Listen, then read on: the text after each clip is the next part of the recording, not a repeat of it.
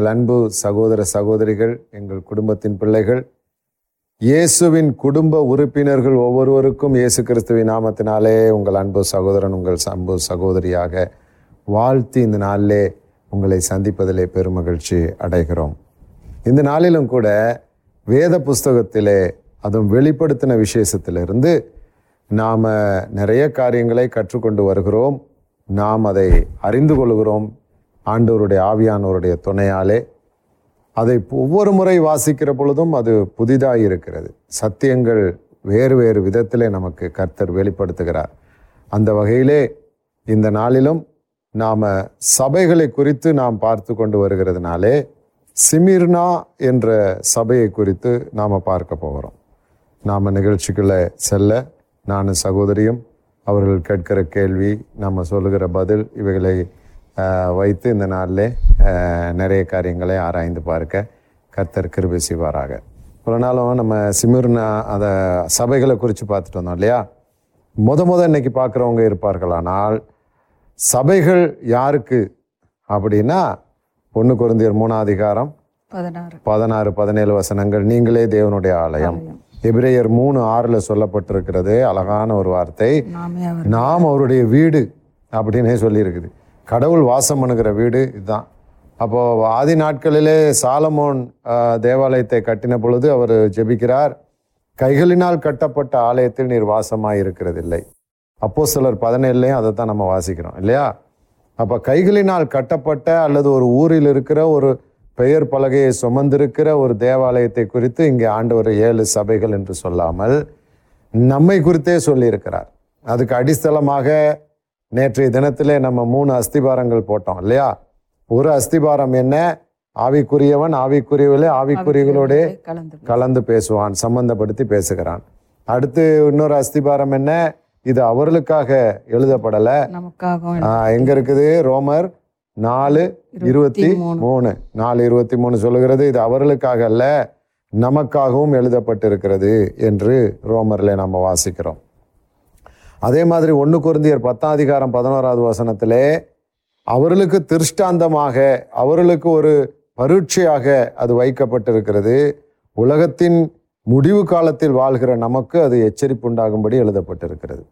உலகத்தின் முடிவு காலத்தில் வாழ்கிற நம்மையும் மோசையும் கருத்தர் பாருங்கள் வசனத்தின் மூலமாக லிங்க் பண்ணுறாருல்ல அந்த மோசைக்கெல்லாம் சொன்னதை கவனிச்சு வாங்க அவங்க வனாந்தரத்தில் முறுமுறுத்தாங்க அல்லது விக்கிரங்களுக்கு அஹ், அடிபணிந்தாங்க அழிந்து போனாங்க உலகத்தின் முடிவில் வாழ்கிற நமக்கு அது எச்சரிப்பு அப்படின்னு சொல்லி சொல்லப்பட்டிருக்கு.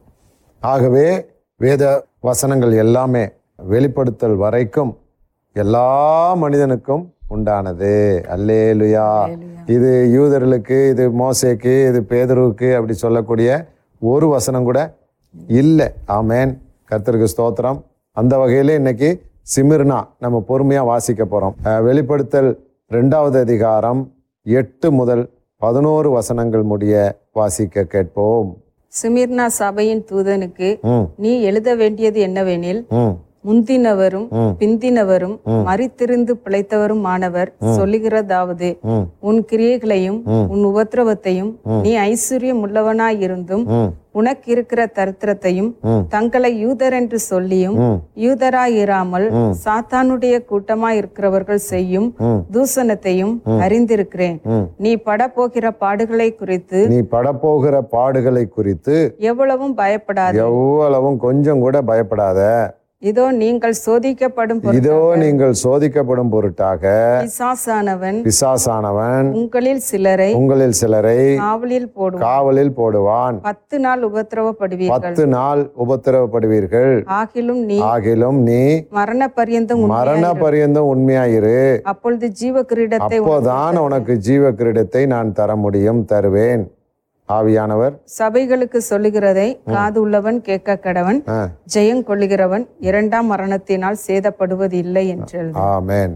அப்ப இந்த சிமிர்னா சபைக்கு ரெண்டு விசேஷமான காரியத்தை சொல்றார். ஒன்னு ஜீவக்கருடன் தருவேன் இரண்டாம் மரணத்திலே சேதம் அடைவதில்லை அப்படின்னு ரெண்டு விஷயத்த சொல்றாரு. சிமிர்னானா என்ன அர்த்தம் சொல்லு? சுகந்த சுகந்த வாசனை. அப்போ எபேசு என்றால் பிரியமானவன். இல்லையா? அப்போ ஒவ்வொரு சபைக்கும் ஒவ்வொரு பெயர்கள் இருக்கிறது அல்லது அர்த்தம் இருக்கிறது.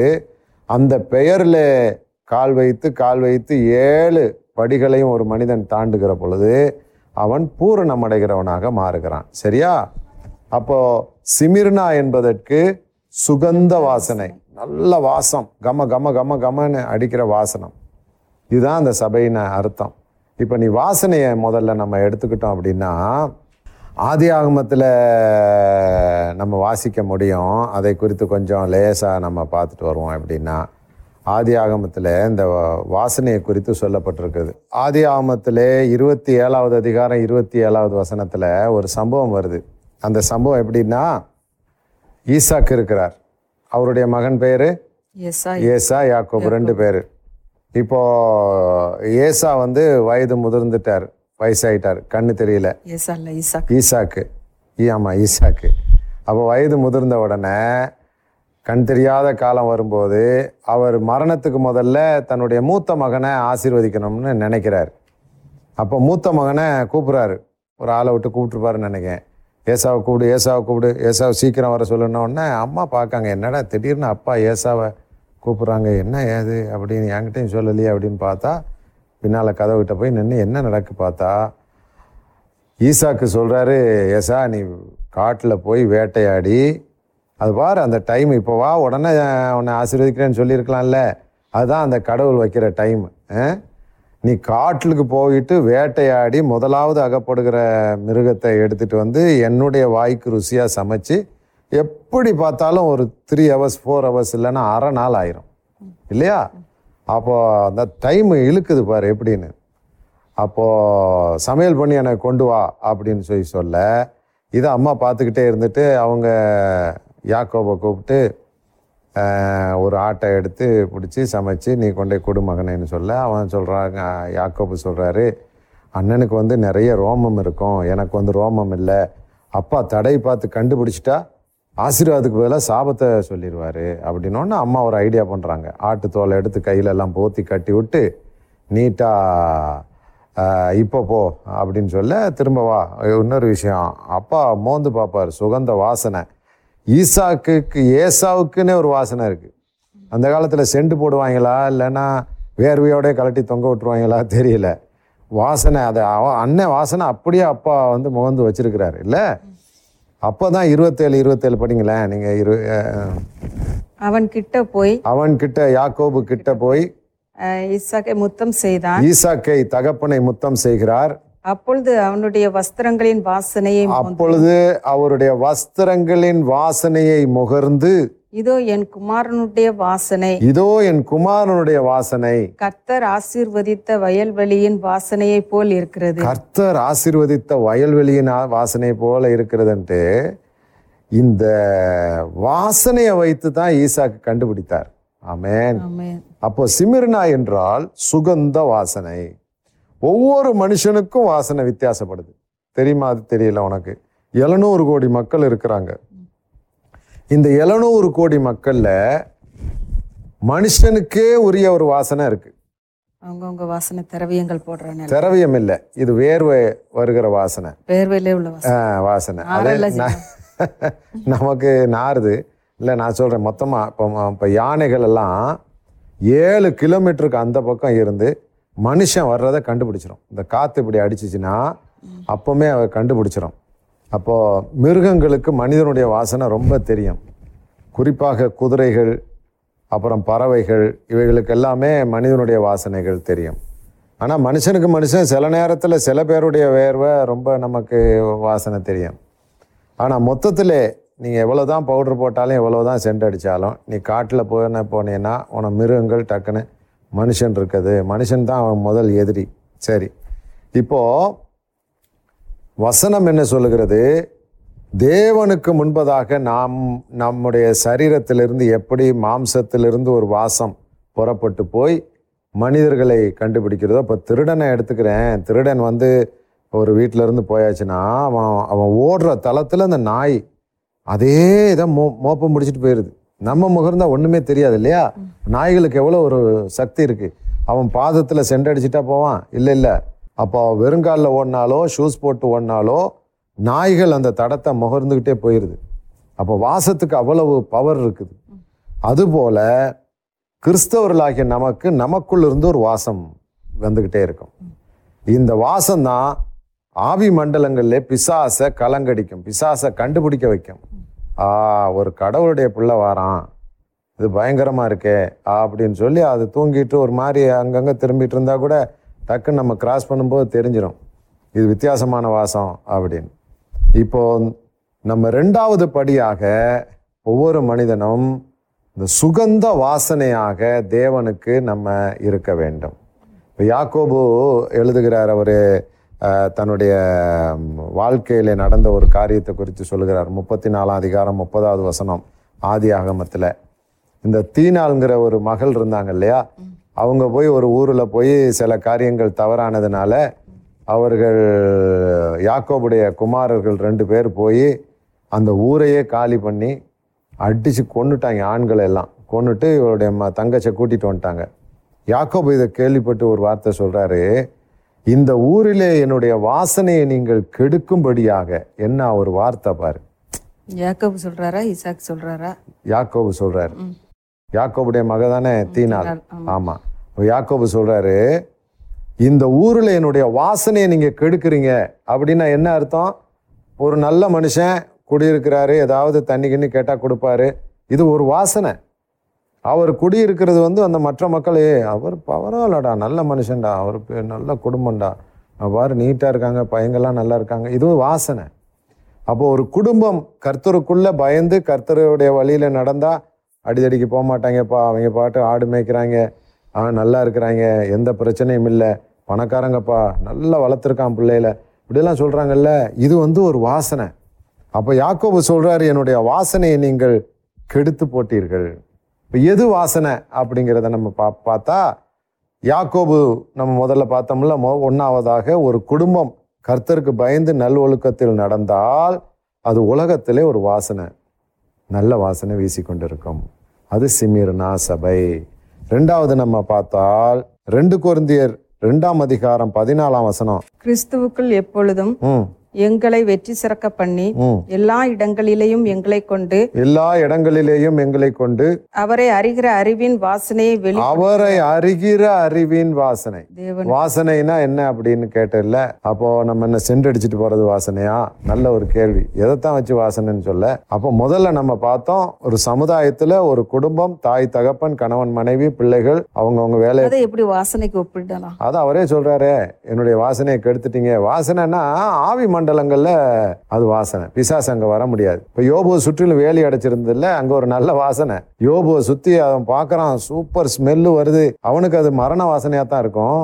ஆனால் உள்ள நுழைய முடியலையே அப்படின்னு பார்த்தா யோபு தினமும் தன் பிள்ளைகளுக்கு பலி செலுத்தி ஆண்டவர் சுற்றிலும் வேலி அடைக்கப்பட்ட ஒரு வாசம்.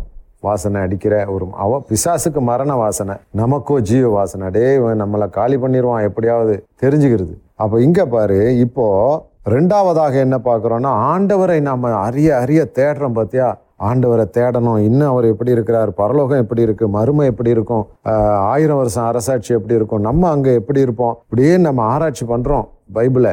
தேட தேட தேட தேட நமக்குள்ளேருந்து அழகாக ஒரு வாசனை வந்துக்கிட்டே இருக்கும். ஏன் வாசனை வருது? ஆண்டவரை தேட தேட ஆண்டவர் நமக்குள்ளே வருகிறார். ஆண்டவர் நமக்குள்ளே வந்த உடனே ஜீவ வாசனையாக வருகிறது. அதே ரெண்டாம் அதிகாரம் பதினாறாவது வசனத்தை கூட வாசியேன். ரட்சிப்பு ஒரு வாசனைன்னு சொல்லப்பட்டிருக்கு. கெட்டு போகிறவர்களுக்குள்ளே மரணத்திற்கு ஏதுவான மரண வாசனையாகவும் ரட்சிக்கப்படுகிறவர்களுக்குள்ளே ஜீவனுக்கு ஏதுவான ஜீவனுக்கு எதுவும் அதுதான் அந்த ரெண்டு வாசனை வருது நமக்குள்ள இருந்து இப்போ கெட்டு போறவங்களுக்கு உங்களுக்கு வந்து சில பேருக்கு நம்மளை பிடிக்காது. ஏன்னா எப்போ பாரு பைபிளை படிச்சுக்கிட்டு இருக்கான் அவன் அதை பண்றான் இதை பண்றான். அவங்களுக்கு வந்து மரண வாசனை. ஆனா ரட்சிக்கப்படுகிறவர்களுக்கோ ஜீவ வாசனை. நம்ம எப்படி கண்டுபிடிக்க முடியும்? இது எப்படி கண்டுபிடிக்கிறதுனா அவங்கவுங்க கண்டுபிடிச்சிக்கிறணும் நம்ம கிட்ட நம்ம கண்டுபிடிச்சி எனக்கு வாசம் அடிக்க வாசம் அடிக்க நம்ம சொல்ல முடியாது. இப்போ எப்படி மக்கள் இப்போ பாரு நைட்டு பன்னெண்டு மணிக்கும் உன்னை தேடி ஒரு ஃபோன் வருதா? அக்கா ஜாம் பண்ணுங்க நெஞ்சு வலிக்கு. அப்போ அந்த வாசம் இழுத்து வருது. அவங்க அந்த வாசத்தை கண்டிருக்கிறாங்க. இங்கே ஃபோன் பண்ணால் விடுதலை உண்டாகும் அப்படின்னு அவங்களுக்கு தெரிஞ்சிருக்கு. இல்லையா? நேற்று குவைத்திலிருந்து ஒருத்தர் பேசுகிறாரு அவருக்கு வந்து கொரோனா டெஸ்ட் பண்ணுறாங்க காய்ச்சல் தலைவலி இது ரெண்டுமே கொரோனா சிம்டம் அப்போது அங்கேருந்து ஃபோன் அடிக்கிறார். நே முதல்ல அவர் இங்கே ஃபோன் பண்ண உடனே காய்ச்சல் சோமாயிருச்சு ஆண்டவர் கிருபையில். பிறகு தலைவலி. இப்போ யார் இதெல்லாம் சொல்கிறா அப்படின்னா இங்கே ஜெபம் பண்ணால் ஆண்டவர் விடுதலை கொடுப்பார் அப்படின்னு எங்களுக்கு சொன்னாங்க. அதே மாதிரி ஜெபம் பண்ணோன்னே சோமாயிருச்சு. அந்த வாசம் தான் இழுத்து வருது. இல்லையா? நம்ம போயிட்டு எனக்கு ஃபோன் பண்ணி எனக்கு ஃபோன் பண்ணி நம்ம சொல்கிறது இல்லை ஊழியர்கள் மேலே ஊழியக்காரர்கள் மேலே கத்துடைய பிள்ளைகள் நம்ம மாத்திரம் இல்லை உலகத்தில் இருக்கிற எல்லா பரிசுத்தவான்கள் மேலே ஜீவ வாசனை போயிட்டே இருக்கும். தன்னை போல் வந்து நீ ரோட்டில் போன வேற ஒன்றும் வேண்டாம். நிறைய பேர் ரோட்டில் போயிட்டு இருப்பாங்க நீ போய் வாசல் படியில் வந்து நின்னா அந்த கடை வாசல்லையோ எங்கேயோ போய் நின்னா கூட்டம் வந்து கொஞ்சம் கூடும். மா பத்து ரூபா கொடுங்கம்மா. ஆம் பக்கத்தில் நம்மளை தாண்டி போவாங்க அவங்ககிட்ட கேட்க மாட்டாங்க. ஏன் அவங்க அந்த முகத்தை பார்த்தோன்னே தெரியுது. ஆஹா இவங்ககிட்ட கேட்டால் கிடைக்கும். ஏன்னா அந்த வாசம் அவன் அந்த முகத்தில் அந்த கண்களில் ஒரு இறக்கம் இருக்கிறத எப்படியோ பார்த்துறாங்க நம்ம கொடுக்குறோமா கொடுக்கலையா அது வேற விஷயம். ஆனால் அப்படி மக்கள் வந்து நம்மகிட்ட ஏன் அப்படி மொக்கிறாங்க? எனக்கு பசிக்குது எனக்கு பிள்ளைக்கு இது இல்லை அது இல்லை இது இல்லை அப்படின்னு சொல்லி சொல்கிறாங்க எனக்கு தலைவலி. அப்போ என்னென்னா அந்த வாசம் ஜீவ வாசம் ரட்சிப்பின் வாசம். அடுத்ததாக இது ரட்சிக்கப்படுகிற இடத்துலேருந்து புறப்படுகிற வாசம். இன்னொரு வாசத்தை குறித்து சொல்லப்பட்டிருக்கு. பிலிப்பியர் நாலு பதினெட்டில் ஒரு அழகான வாசம். ஒரு மனுஷன் வந்து கர்த்தருக்காக காணிக்கைகளை கொடுக்கிறான். ஆண்டவருக்கென்று உதவிகளை செய்கிறான். ஊழியக்காரருக்கு உதவி செய்கிறான். நாலாம் அதிகாரம் பதினெட்டாவது வசனம். நீங்கள் கொடுக்கும் வெகுமதிகள் எல்லாம் எனக்கு கிடைத்தது. நீங்கள் கொடுத்ததெல்லாம் எனக்கு கிடைத்தது. பரிபூர்ணமும் உண்டாயிருக்கிறது. பரிபூர்ணமும் எனக்கு உண்டாயிருக்கப்பா. எனக்கு எந்த சாப்பாட்டுக்கும் ஒரு குறைவில்லை. நமக்கு சாப்பாட்டுக்கு குறைவில்லைன்னா யாரோ ஒருத்தர் நம்மளை கவனிக்கிறாங்க இல்லையா? கர்த்தர் நம்மளை கவனிக்கிறாரு. கர்த்தர் யாரோ ஒருத்தரை தூண்டி நம்மளை கவனிக்கிறாரு. அப்போ நம்ம அதுதான் மக்கள்கிட்ட சொல்கிறோம் எங்களுக்கு ஒரு குறையும் இல்லை. நீங்கள் அனுப்புனது எங்களுக்கு கிடைச்சது. காணிக்கையாக இருக்கட்டும். ஒரு சில பேர் காய்கறிகள் கொண்டு வந்து தராங்க இல்லையா? உங்களால் அனுப்பப்பட்டவைகளை உங்களால் அனுப்பப்பட்டவைகளை சுகந்த வாசனையும் சுகந்த வாசனையும் தேவனுக்கு பிரியமான உகந்த பழியுமாக எப்பா பிரோ தீத்துவின் கையில் வர பற்றி கொண்டபடியால் நான் திருப்தி அடைந்திருக்கிறேன் போதும் போதும். இப்போ உங்ககிட்ட கிடைச்சது இப்போ பாரு ஒரு ஊழியக்காரனுக்கு ஒரு உதவி செய்கிறது. இன்னொரு இல்லாதவனுக்கு ஒரு உதவி செய்கிறது. தேவையுள்ளவர்களுக்கு ஒரு உதவி செய்கிறது. அது வந்து என்ன சொல்லியிருக்குன்னா அது ஒரு பலி. அந்த பலி ரெண்டாவது அது வாசனை. அந்த பலி உள்ள வாசனையினாலே நான் எப்பாப்பிராத்தித்துவனிடத்திலே வர பற்றி கொண்டேன்.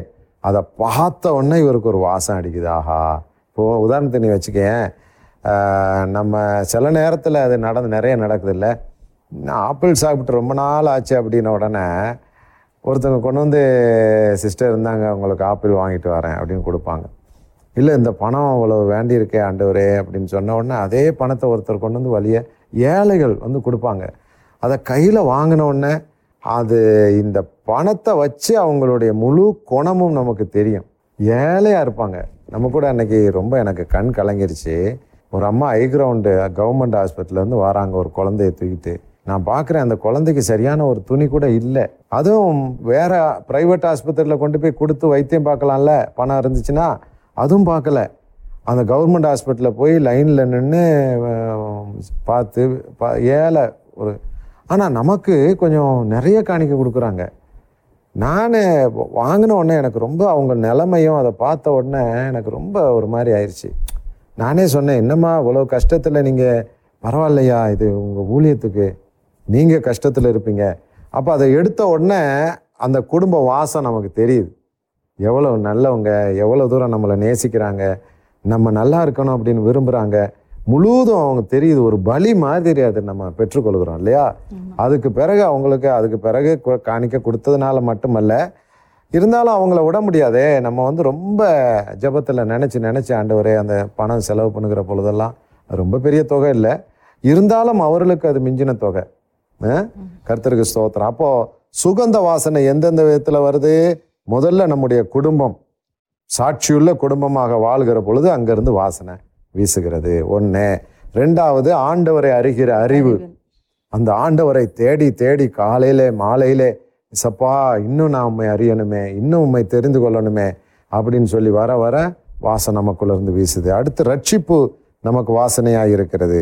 அடுத்து ஒரு மனிதன் நமக்கு உதவி செய்கிற பொழுது அல்லது நம்ம இன்னொரு மனிதனுக்கு உதவி செய்கிற பொழுது எத்தனையோ வீடுகளுக்கு போய் நம்ம கதவை தட்டி அவங்களே கேட்காம சில பாத்திரங்களை கொடுத்துருக்குறோம். அன்னைக்கு கூட ஒரு பொண்ணு உனக்கு சொல்லிக்கிட்டு இருந்தா. எங்களுக்கு வீட்டில் சீதனம் கொடுக்கல. அது என்ன சொன்னா சொல்லு மொத்தமாக மறந்து கல்யாண டைம்ல தான் அவங்க அப்பா வந்து சீரியஸா ஹாஸ்பிட்டல்ல இருந்திருந்தாரு. இறந்துட்டார் அவர். அப்பா சாகுற ரெண்டு நாளைக்கு முன்னாடி செத்தா அந்த கல்யாணம் நின்றோம் அப்படின்ட்டு சீக்கிரமா கல்யாணம் முடிச்சிட்டாங்க. ஏன்னா சொந்த பந்தங்கள் யாரையுமே கூப்பிட்டு இறந்துருவாருன்னு தெரியும். இறந்துட்டா கல்யாணம் நின்றோம். அவருக்கு சாக முன்னாடி அந்த கல்யாணத்தை முடிக்கணுங்கிறதுக்காக. முடிக்கும்போது இந்த பிள்ளைக்கு அவங்க செய்ய வேண்டியது ஒண்ணுமே செய்யல. ஒண்ணுமே செய்ய இல்ல அந்த அம்மாக்கு. ஏன்னா வைத்தியம் பார்த்துக்கிட்டு இருக்காங்க. சின்ன ஒரு ஏழை குடும்பம் சரி. ஒண்ணுமே இல்ல. அப்போ இவ மாமியா வீட்டுக்கு போயிட்டு வரும்போதெல்லாம் அங்க இருக்கிற பாத்திரம் மண்டம் எல்லாம் பார்த்துட்டு ரொம்ப அழுவாலாம் பாத்திரம்னு சொன்னீங்க அது என்ன பண்டம்? பண்டம்னா சாப்பிட்றது தானே இல்ல பாத்திரங்கள்னா சின்ன சின்ன பாத்திரங்கள் பண்டங்கள் வைக்கிறது எல்லாம் இருக்கும்ல. பாத்திரங்கள் பாத்திரங்கள் மசாலா ஜாமான் வைக்கிறதெல்லாம் பார்த்துட்டு சரி எனக்கு மட்டும் ஒண்ணுமே இல்லையே. ஏன்னா அவ அம்மாட்டையும் கேட்க முடியாது. அம்மா நிலைமை தெரியும். அப்படின்னு ரொம்ப அழுது ஜெபம் பண்ணியிருக்காளாம். அந்த இசப்பா நீங்க தான் எனக்கு எல்லாம். எனக்கு நான் யார்ட்டையும் கேட்க முடியாது. எனக்குன்னு பாத்திரம் ஒண்ணுமே இல்லை அப்படின்னு. அப்போ ரெண்டு மாசம் அவ ஜெபிச்சிருக்கா. ரெண்டாவது மாசம் கழிச்சு பார்த்தா அந்த பொருள் அப்படியே அவளுக்கு அங்க கிடைச்சிருக்கு. கிடைச்சதுன்னா? கிடைச்சிருக்குன்னா ஆண்டு நம்ம கொண்டு போய் கொடுத்தோம் இல்லையா? ஸ்தோத்திரம். அப்போ கதவை தட்டி அம்மா இதை கொண்டு போயிடணும்னு அவளுக்கு ஆச்சரியம். அவ தங்கச்சிக்கும் அக்காவுக்கும். நம்மளும் ஒரு தடவை அந்த வீட்டுக்கு போயிருந்தோம் ஒரு ஊழியத்து நிமித்தமாக. போயிட்டு எனக்கு அன்னைக்கு நீ கவனிச்சிருக்கிற அதை கர்த்தர் உன்னை ஆசீர்வதிப்பாராக. என்னன்னா நான் அதை கவனிக்கல. அவங்களுக்கு சாப்பாடு அந்த பானையிலிருந்து எடுக்கிறதுக்கு ஒரு பாத்திரம் இல்லை. தட்டுல தான் சும்மா ஆ, சாப்பிட்டு அந்த மூடியை கொண்டு போய் உள்ள போட்டு திணிச்சு அதுல இருந்து எடுத்துட்டு வந்து வைக்கிறாங்க. பிறகு அதுல இருந்து அதுல தான் தோசையை கொண்டு வர்றாங்க. அப்படி இப்படி கொண்டு வந்து அவ்வளவு தூரம் கவனிச்சாங்க.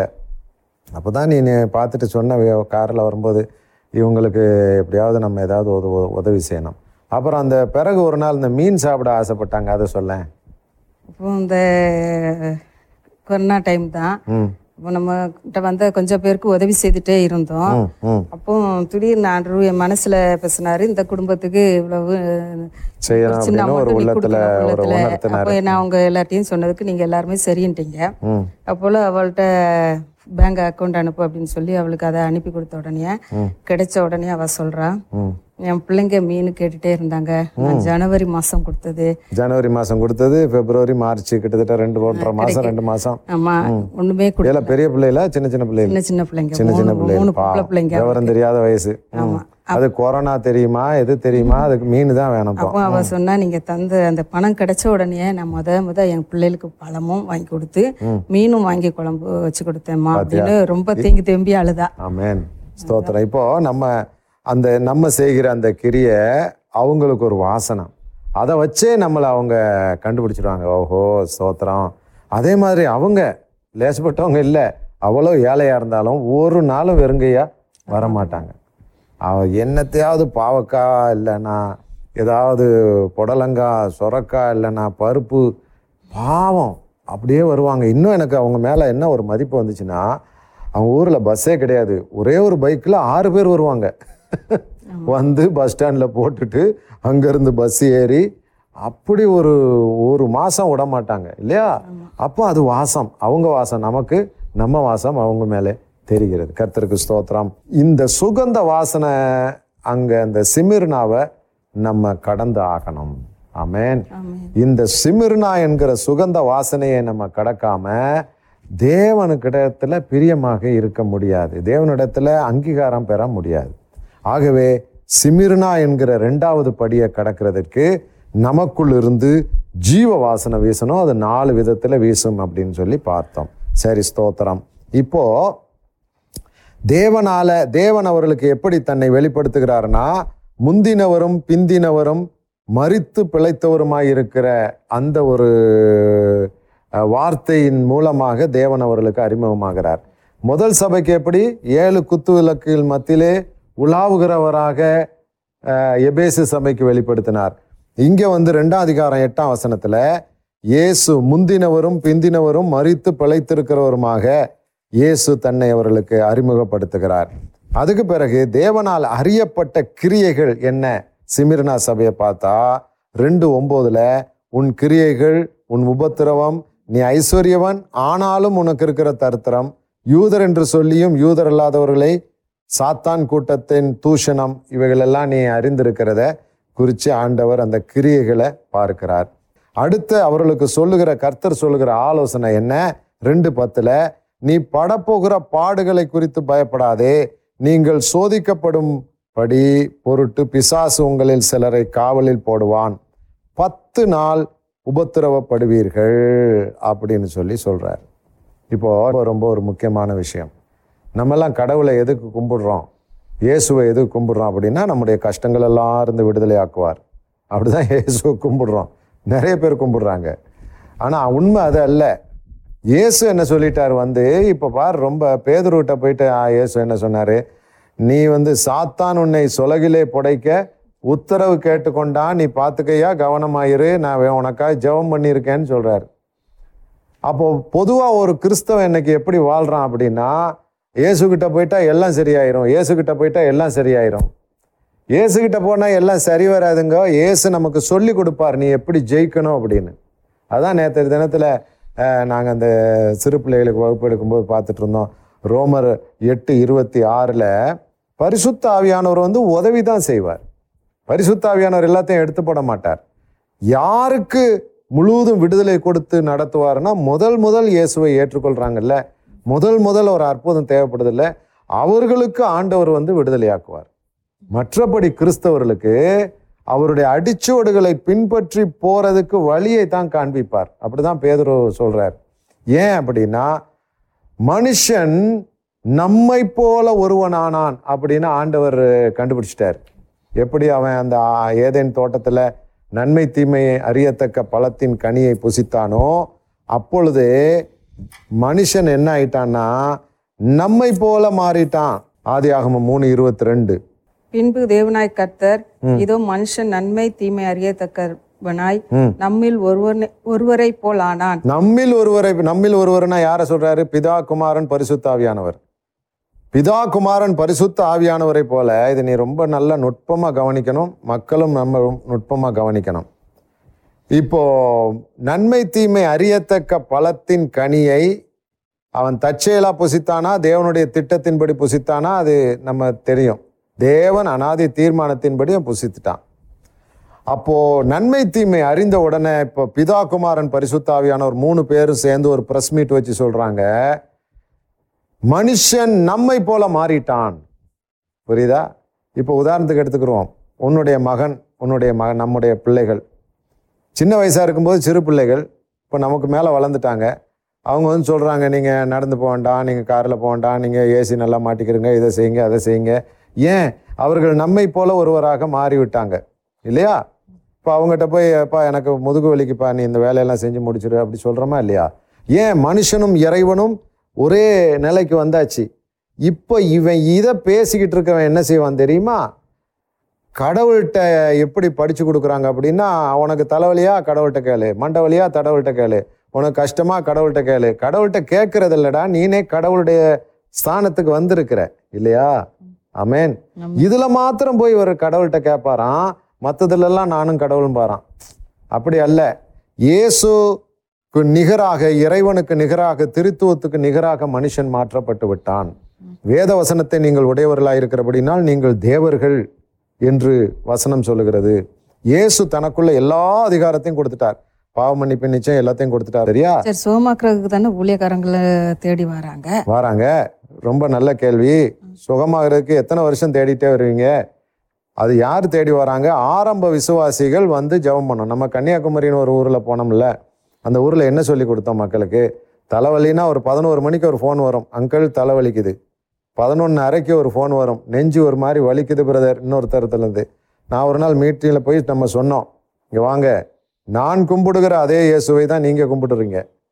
நீங்க எனக்கு ஃபோன் பண்ணி உங்க அப்பா கிட்ட வாங்கி உங்களுக்கு கொடுக்க சொல்றதை விட உங்க அக்கா- அப்பா கிட்ட நீங்க நேரடியா கேட்டு வாங்கணும். இதுதான் வளர்ச்சி அப்படின்னு சொல்லி கொடுத்தோமா இல்லையா? அதுக்கு பிறகு ஒரு ஃபோனும் கிடையாது நமக்கு மதிப்பும் கிடையாது அது. அப்படி அவங்களுக்கு ஜெபிக்க முடியல விசுவாசம் இல்லைன்னா? சின்ன குழந்தைங்க அப்படிப்பட்டவங்களுக்கு நம்ம உதவி செய்றோம் எத்தனை பேர் இப்போ உபவாச கூட்டத்தில்? நிறைய பேர் வராங்க நிறைய பேர் சுகமாகறாங்க. அவங்க சின்ன பிள்ளைகள். வளர்ச்சி அடைஞ்சிருச்சுன்னா நீ உன் அப்பாட்ட இங்கே பாரு வேற ஒன்றும் வேண்டாம். உனக்கும் அப்பா எனக்கும் அப்பா. நீ எவ்வளோ பெரிய ப- ஊழியக்காரியா இருந்தாலும் உனக்கும் அப்பா எனக்கும் அப்பா. அப்போ. எங்க அப்பா கிட்ட போய் நான் உன்கிட்ட சொல்லி வாங்கி கொடுன்னு சொல்லி சொல்றது சின்ன பிள்ளைத்தனமா இல்லையா? வளர்ச்சி என்பது உன் குடும்ப ஜபத்திலே உனக்கு வியாதி சுகமாகணும். சிலமே அவங்களுக்கு ஜெபமே இருக்காது. ஜெபம் இல்லை அதை தான் சின்னவங்க.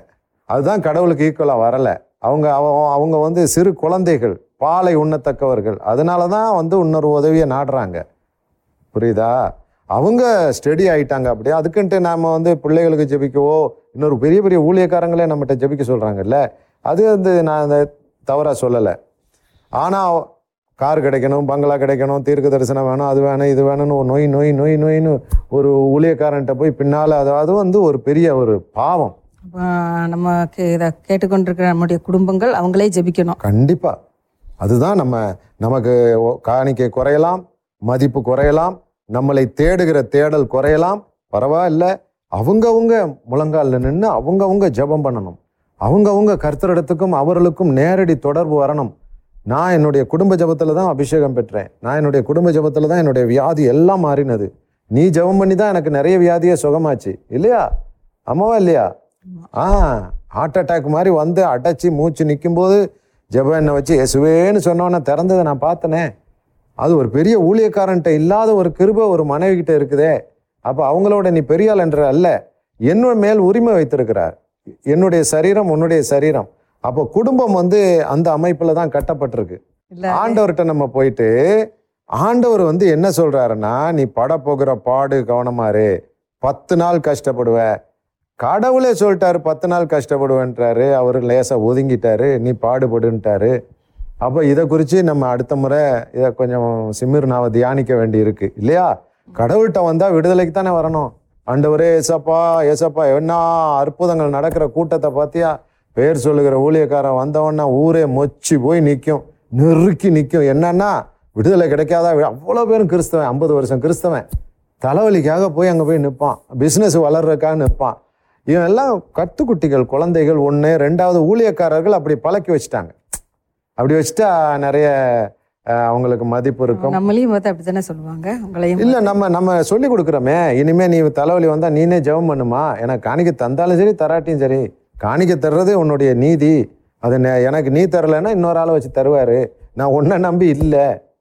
அம்மாவா இல்லையா? எத்தனை பேருக்கு சொல்லியிருக்கோம். அதனால தானே நம்ம மக்கள் மத்தியில் பைத்தியக்காரர்களாக இருக்கிறோம். நான் நம்ம சொல்கிறோம் இனி ஏன் நீங்கள் ஜெபம் பண்ணல? எவ்வளோ நேரம் ஜெபிக்கிறீங்க? இப்போ நீங்களே ஜெபம் பண்ணுங்க. உங்களுக்கு விடுதலை வருதாப்பா அன்னைக்கு ஒரு டாக்டருக்கு சொல்லி கொடுத்தோமா இல்லையா? குறுக்கு வழின்னு வந்தார். நான் சொன்னேன் டாக்டர் நீங்கள் கிறிஸ்தவரா? ஆமாம் கிறிஸ்தவர். எத்தனை வருஷம்? பத்து வருஷம் கிறிஸ்தவர். உங்கள் இடுப்பில் கை வைங்க. நீங்கள் உங்களுக்காக ஜெபிங்க. நான் ஃபோனில் கேட்டுக்கிட்டே இருக்கேன். நீங்கள் ஜெபிச்சு முடிஞ்ச உடனே வியாதி இருக்கா இல்லையான்னு இப்போ எனக்கு சொல்லுங்கள் அப்படின்னா இல்லைங்கிறாரு. அவர் சொல்லிட்டார் ரைட்டு பிரதர் நான் புரிஞ்சுக்கிட்டேன். அன்னைக்கு பாரு ஒரு ஆச்சரியமாக நமக்கு கரண்ட் போச்சு. யார்கிட்டையுமே சொல்லலை. அதை பார்த்து கொண்டிருந்த ஒரு சகோதரன் என்ன பிரச்சனை? அப்படின்னு கேட்டால் இல்லை கரண்ட் போயிடுச்சு அவரே இன்வெர்டர் வாங்குறாரு அவரே கொண்டு வந்து வைக்கிறாரு நம்ம கேட்கவே இல்லை. இல்லையா? கர்த்தர் அப்படி செய்வார். போதும். அது போதும். இல்லையா? சரி அன்புக்குரியவர்களே சிமிர்னா என்பது சுகந்த வாசனை. இந்த சுகந்த வாசனை என்ற சிமிர்னாவிலே நாம தேவனுக்கு சுகந்த வாசனையாக இருந்தால் இந்த ரெண்டாவது படியை தாண்டுவோம். அதுக்கு நாலு காரியம் நம்ம பார்த்தோம். இல்லையா? நம்ம குடும்பம் நல்லா இருக்கணும். ரெண்டாவது வந்து ரட்சிப்பு இருக்கணும். நம்ம தேவனை தேடணும். அறிகிற அறிவு. ரெண்டாவது நம்ம கொடுக்கிறவர்களா இருக்கணும். அல்லது மற்றவர்கள் நமக்கு கொடுக்கிற கிரியைகள் சுகந்த வாசனை.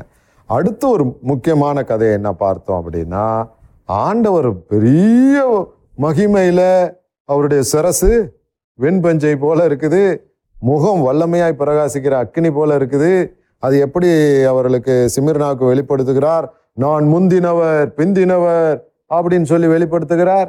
அப்புறம் அவருடைய பாதங்கள் இருக்குது அவருடைய சத்தம் வந்து பெருவெள்ளத்து இரைச்சல் போல இருக்கு வாயில அக்கினி பட்டயம் இருக்கு. இந்த ரூபத்துல வந்து நின்றுக்கிட்டு டேய் நீ கஷ்டப்பட போறடா பத்து நாள் கஷ்டப்பட போறடா இது சொல்றதுக்கு ஒரு கடவுள் வரணுமா?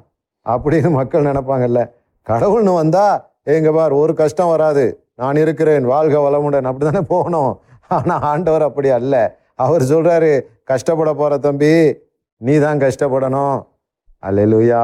அது ஏன் அப்படிங்கிறத நம்ம அடுத்த நாள் பார்ப்போம். ஏன் கடவுளுக்கு வல்லமை இல்லையா? ரெண்டு விஷயம்தான்.